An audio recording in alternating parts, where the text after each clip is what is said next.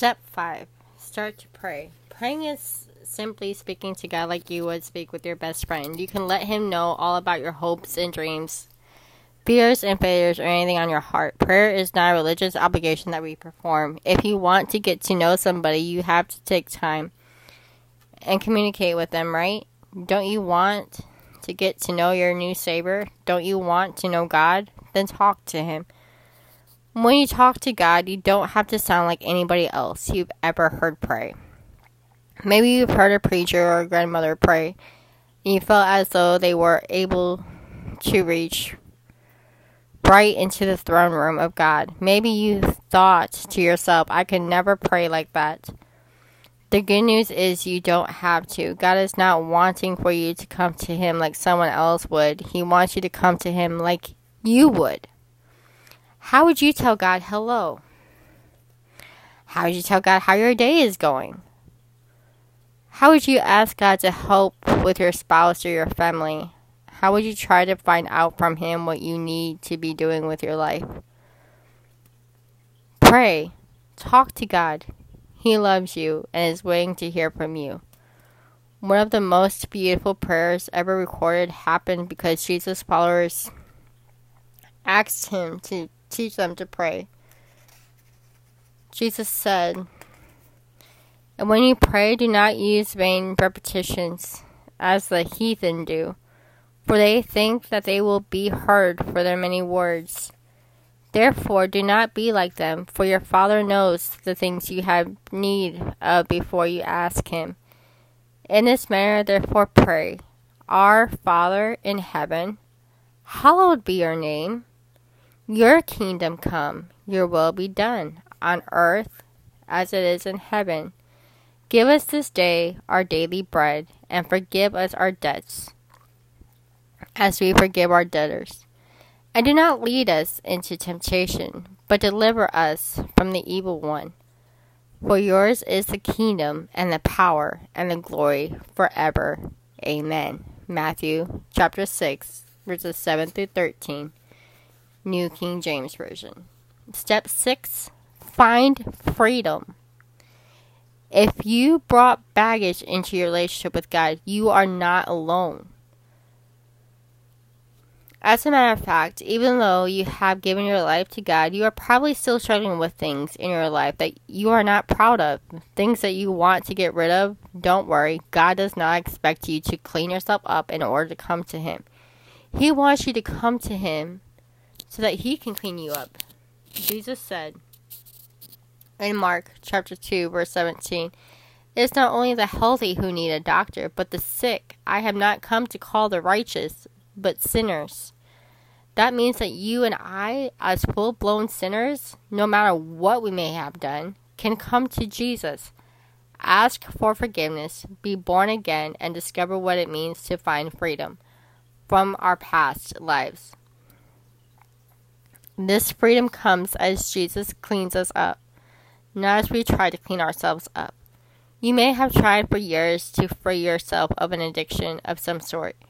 You may have thought that if only you could stop being so bad that maybe God would accept you. You need to know that God already accepted you even though you were acting so bad.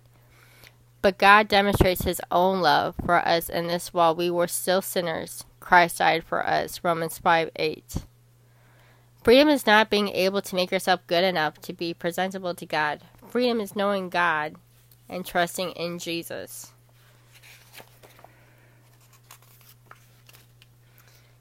To set you free. I believe that before you can find freedom, you have to define what freedom is. I also believe that in order to know what freedom is, you need to understand what freedom is not. Freedom is not having the liberty to simply do whatever it is that you want to do. Let me explain this last statement.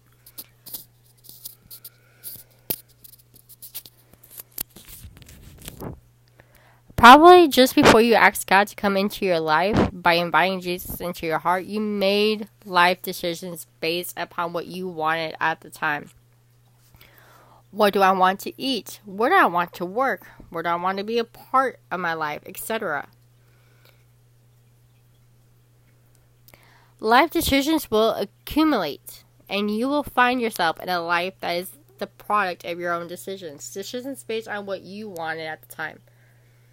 Likely, as you took a look at your life, you didn't like all of what you saw. You knew you had to make a change in your life, so you decided to ask God to come and live in you.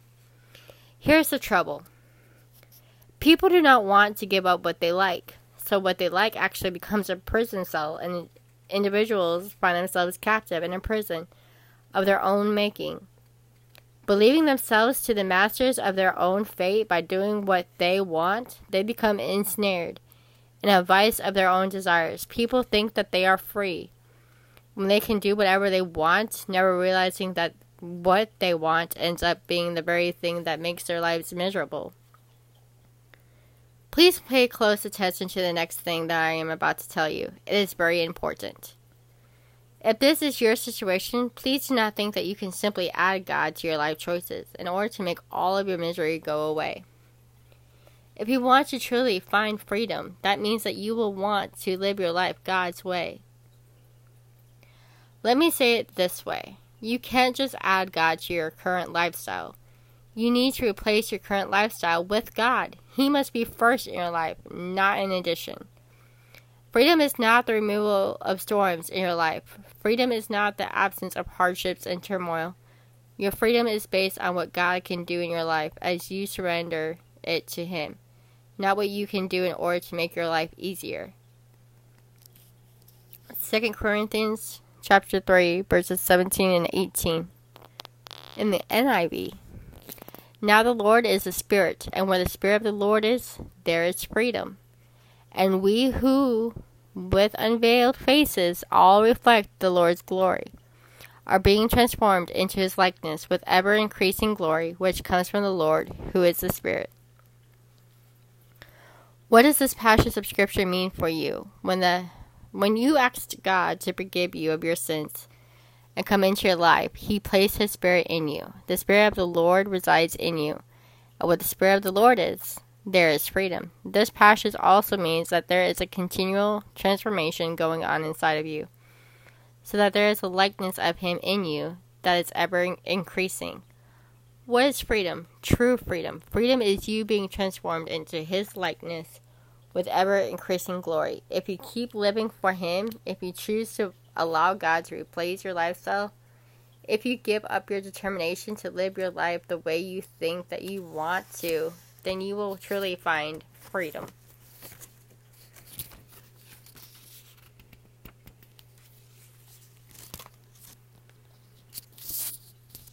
Step 7 Live in freedom.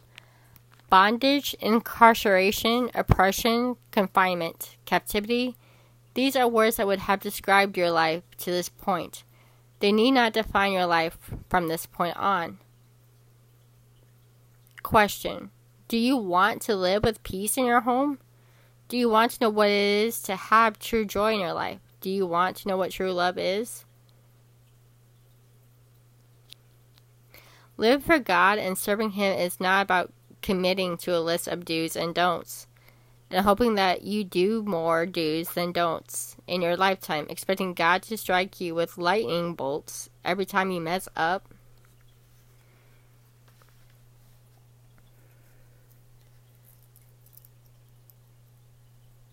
Before I go on with step seven, I want to share a little story with you.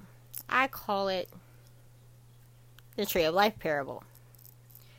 Now, in the Bible, Jesus talked about the vine parable and the fig tree parable. And the well of living water parable. This parable, I call the tree of life parable. One, the tree of life was planted in the center of the Garden of Eden. And we are the branches that bears the fruits of the tree of life. But Jesus, God and the Holy Spirit are the bark and the roots of that tree of life. As long as we abide in Him and He abides in us, then we produce the wonderful tree the wonderful fruit of the tree of life.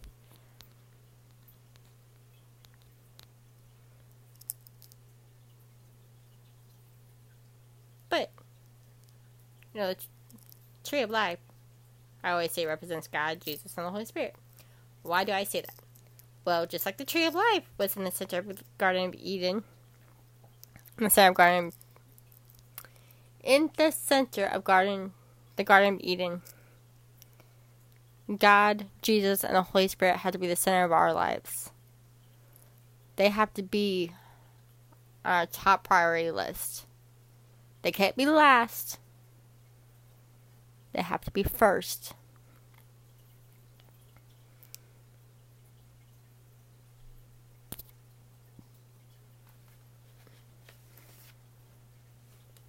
Now you guys might not devote your be committed to four quiet times with God, Jesus, and the Holy Spirit.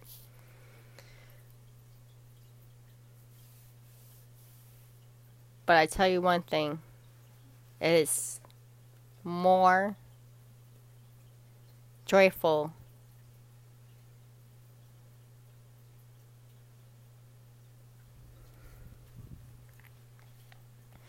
when you spend time with praise and worship songs playing in the background and reading God's Word during your quiet time.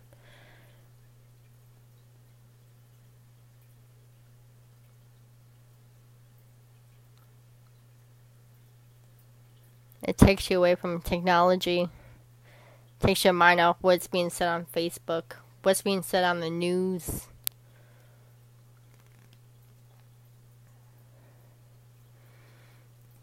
Takes your mind off off of a lot of things. Let me tell you a story.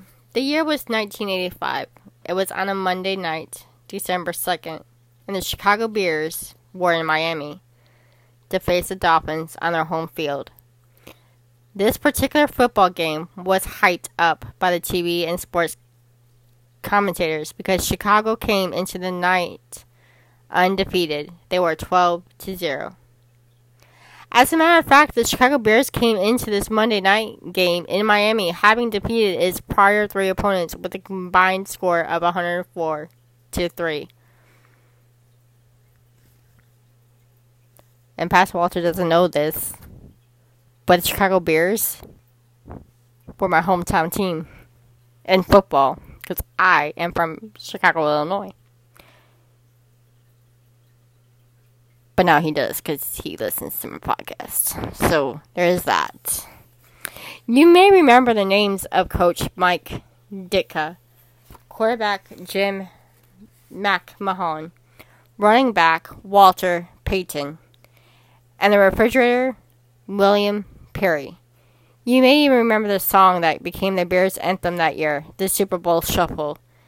There was even a music video that was made for that song.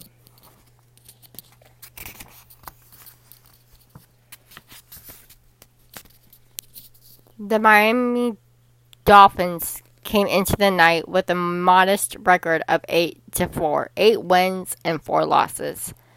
The engine that powered all of the hype of that of the TV commentators that night was the fact that the Dolphins were the only team in NFL history to have a perfect season in 1972.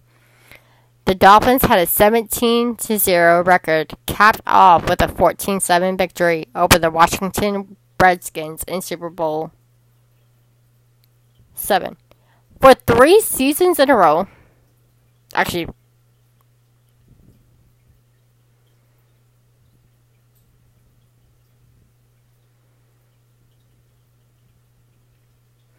Let's say Super Bowl six. I get confused with the Roman numbers. Don't ask me, ask Pastor Walter what it means. Okay. So for three seasons in a row, 1971 through 1974, the Miami Dolphins advanced in the playoffs and won the Super Bowl, twice bringing home the trophies of Super Bowls six and seven. The 1985 Dolphins had a legacy to protect. The Bears were favored to win that night. You may even say that they were expected to win, but the Dolphins had something that night that the Bears did not have. The 1972 Dolphins were there on the sidelines, watching to see if the current Dolphins would defend their legacy. The 1985 Bears steamrolled into the Super Bowl.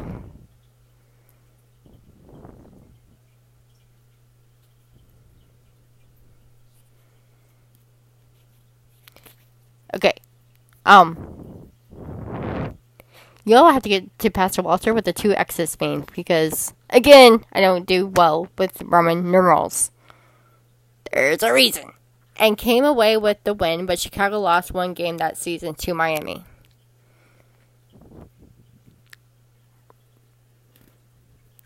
There they were, members of the 1972 Miami Dolphins, in and among the current team on, on the sidelines, cheering them on. The 72 guys were challenging the current team to dig in and do whatever it took to win. Their very presence was incentive enough and motivation enough for Miami to pull off a great victory, defeating the Chicago Bears 38 to 24.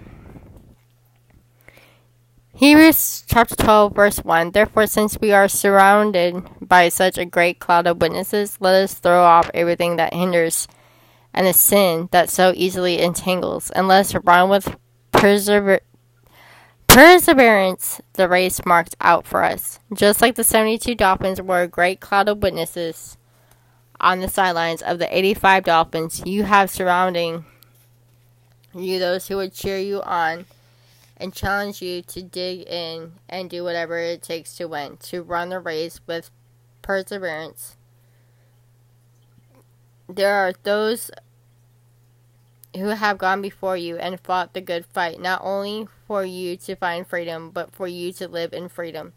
In the previous section, Find Freedom, I told you that freedom was not the absence of hardships and turmoil. This is very true. Let me now tell you what freedom is. Freedom is growing through your hardships and turmoil. The 72 Dolphins had to work hard to earn their place in history with the perfect NFL season. The 85 Dolphins had to fight in order to defend the organization's legacy that stands still today. You can throw off everything that hinders you from overcoming hardships and turmoil in your own life. Through Christ, you can walk in victory over the enemy, the devil, and learn to live in freedom. If you will apply the principles of God's Word in your life, you will discover real peace and joy and love. You will discover that God's way of life is a far better way to live than your old way of living. Yes, you will still want to do the things that appeal to you, things that you used to enjoy. But you will also discover that if you continue to do the things that are against God's word, then you are the one guilty of bringing upon yourself misery and grief, undue hardship and turmoil. God's word tells us in Galatians chapter 5 verses 19 through 21 the acts of the sinful nature are obvious. Sexual immorality impurity and debauchery idolatry and witchcraft. Hatred discord jealousy fits of rage. Selfish ambition, dissensions, factions, and envy, drunkenness, orgies, and the like. I warn you, as I did before, that those who live like this will not inherit the kingdom of God.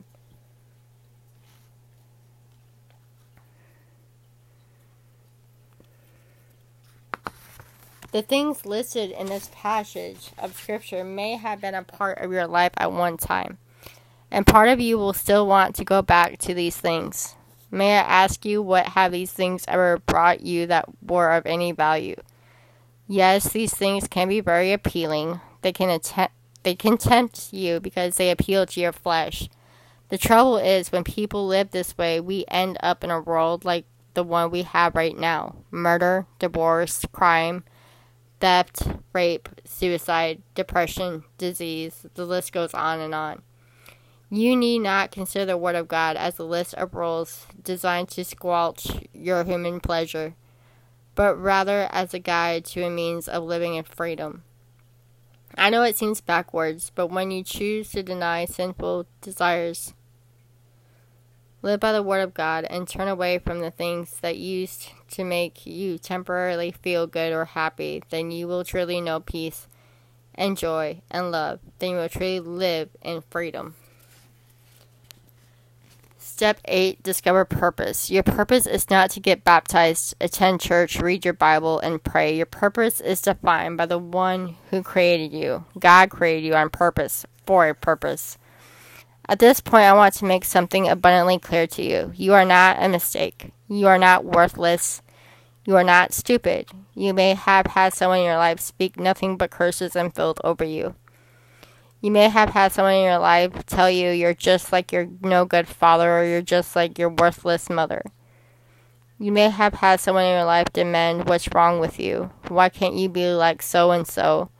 But I'm speaking to you on the authority of God's word. You are a child of God. You are more than a conqueror through Christ Jesus. You are an overcomer. You are a fellow heir with Christ Jesus. You are a friend of God. You are the apple of his eye. You are the righteousness of God in Christ Jesus. You are not under con- condemnation. You are a man or woman of purpose. You are a prince or princess.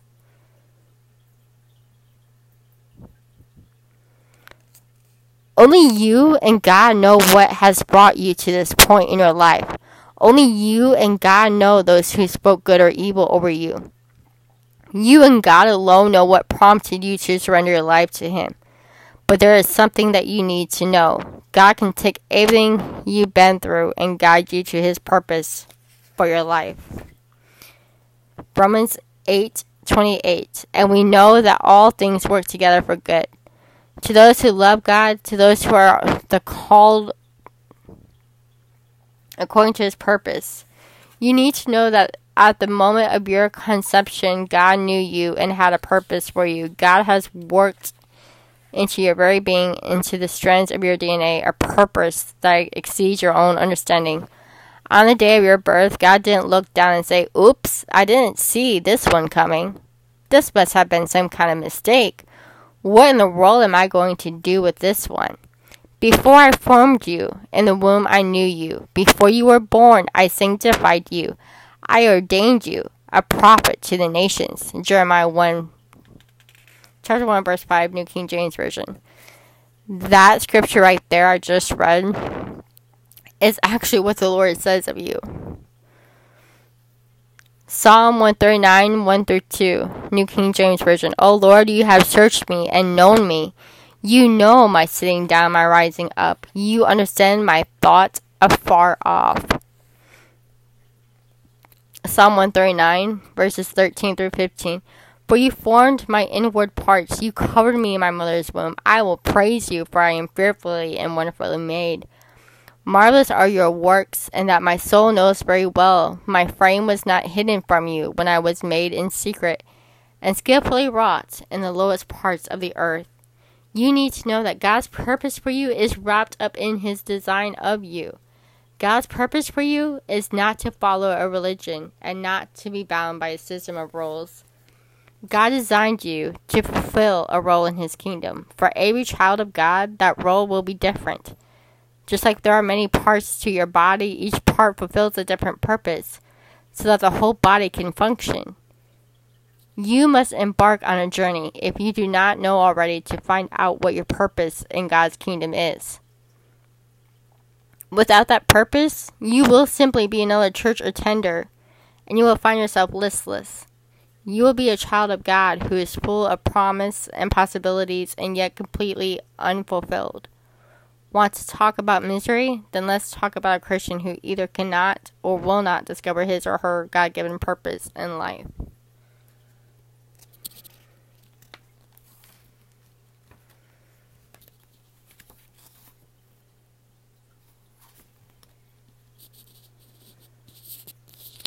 Step 9 Pursue purpose. If you are not familiar with the poem entitled Footprints in the Sand, attributed to Mary Stevenson, you will want to look it up. And actually, I have that up on my wall. Let's read the Footprints in the Sand little poem here. One night, a man had a dream. He dreamed he was walking along the beach with the Lord. Across the sky flashed scenes from his life. For each scene, he noticed two sets of footprints in the sand. One belonged to him, and the other to the Lord. When the last scene of his life flashed before him, he looked back at the footprints in the sand. He noticed that many times along the path of his life there was only one set of footprints. He also noticed that it happened at the very lowest and saddest times in his life. This really bothered him, and he questioned the Lord about it. Lord, you said that once I decided to follow you, you'd walk with me all the way. But I have noticed that during the most troublesome times in my life, there's only one set of footprints. I don't understand why. When I needed you most, you would leave me. The Lord replied, My precious, precious child, I love you and I would never leave you. During your times of trial and suffering, when you see only one set of footprints, it was then that I carried you.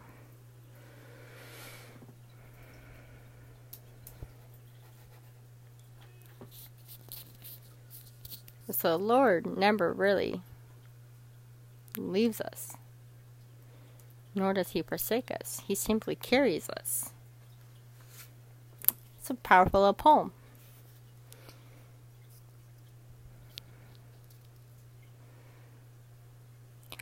Well, there is a lesser known poem that plays off of Footprints in the Sand by an author who remains anonymous.